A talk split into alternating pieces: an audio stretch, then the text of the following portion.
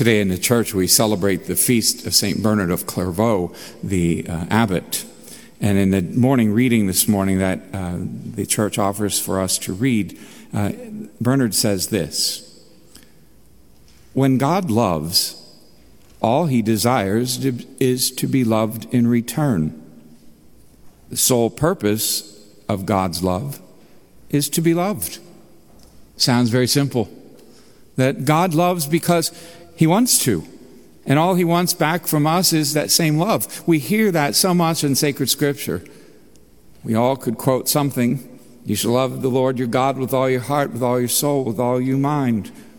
I have loved you with an everlasting love. In one of the Eucharistic prayers, we say, He loved His people even to the end. The greatest of these is love. We hear it at weddings.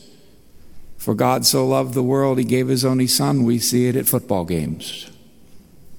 It's always there. This, this whole idea of God loving us is always present in our midst. There are reminders all over that we are called to be people of love. And yet we misconstrue that.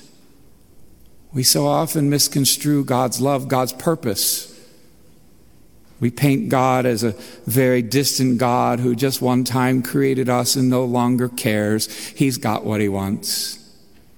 You know, he, he we paint him as this eager, eager and, uh, and very evil ogre somewhere in heaven with a drone watching us so that at any moment he pushes a button and takes us out. We see God as St. Paul paints him in that second reading as a, a, God who's only interested in chastising and punishing his children. We misconstrue that God loves us. He's pointed that out from the very beginning when he said, Let us create them in our image. Where do we learn it? We learn it from our own life, don't we? We say things like, um, He's the meanest father. He's, she's the meanest mother in the whole world. They won't let us do anything. It's the meanest teacher, the meanest principal of the school, the most overbearing leader, the most oppressive boss, the most harsh pastor we've ever had. And why do we say those things? Because we're looking for an assurance. We're looking for an assurance that someone really does care, someone loves us. We want to be recognized. We want to be accomplished in our, in, in, in our what we, and awarded for and accomplished for what we do. We want to know that God loves us. No, we don't want to know. We need to know that God's love never fails. That God loves us despite our sinfulness. That God loves us despite our wayward ways of being and living and moving. And yet God challenges us in that love. He says to us tonight, take that love and then try to enter my kingdom through the narrow gate. Try to be like that camel that goes through the eye of a needle. I was teasing yesterday in the office. I said, I think I'm going to, to, to use the eye of the needle as, as my example. I'm going to talk about when I weighed almost 280 pounds and they put me in an MRI machine and I knew what the camel felt. you know, we think about that. You know, how do, how, how do we do that? How do we, how do we take the love of God and, and, and, and pare it down so that we can make it into that kingdom? When it's such a broad, such a large uh, abundance of love. Society t- tells us use the wide gate, get the open MRI.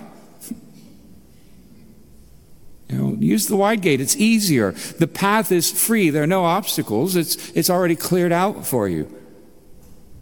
And Jesus knew then and knows now that that's the advice that many of us will follow.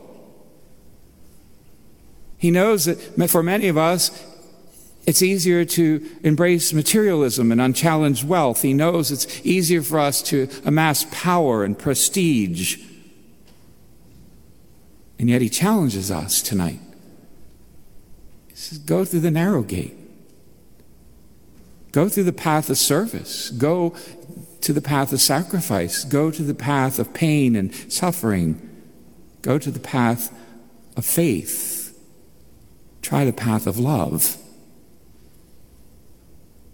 I think St. Bernard's thought of the way God loves us is so that he can be loved in return. And then we heard those readings at Mass tonight. They all, they all point us to, to really looking at our own self uh, uh, call to discipleship. Who are we as the disciples of Christ? How authentic are we in following his call?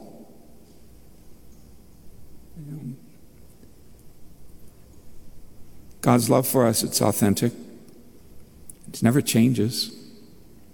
God's always relenting of his punishment us. God is always offering us another way to live. God is always offering us another path to his kingdom.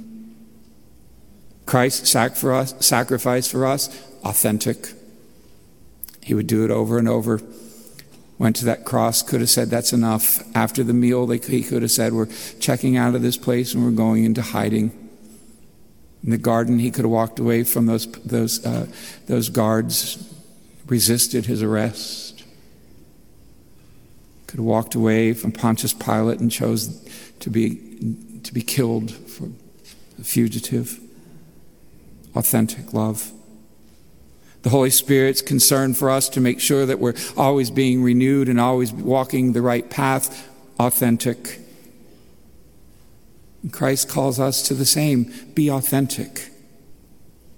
And so, how are we authentic? I looked at the, an article that, that Christianity Today did a couple of years ago.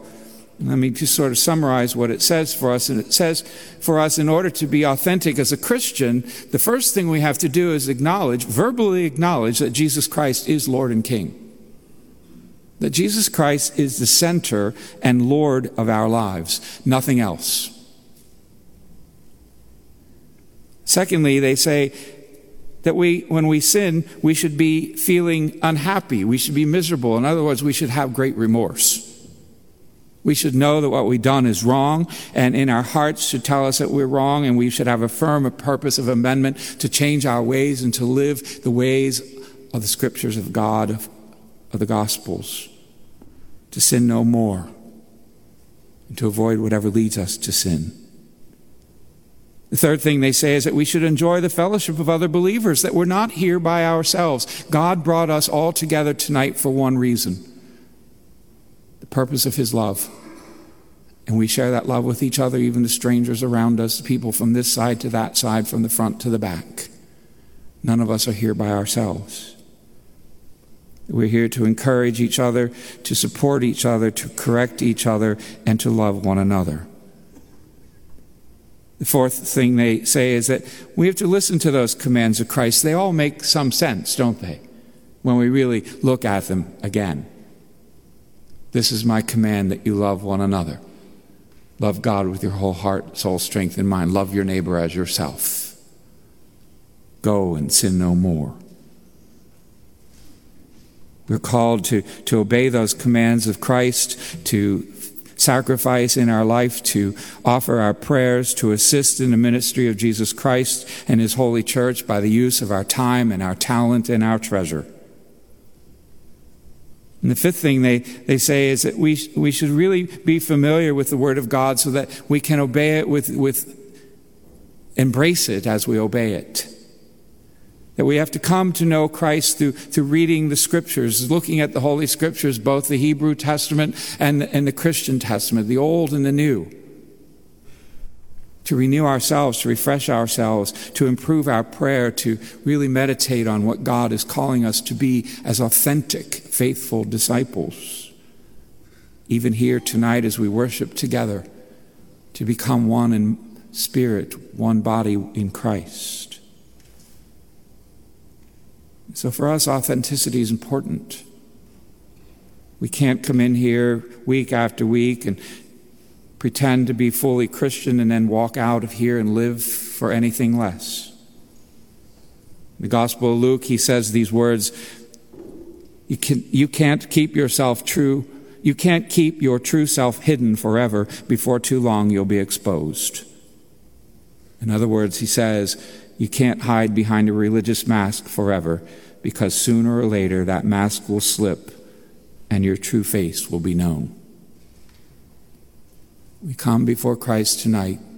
We ask Him to pour out His love upon us that we might be true authentic disciples.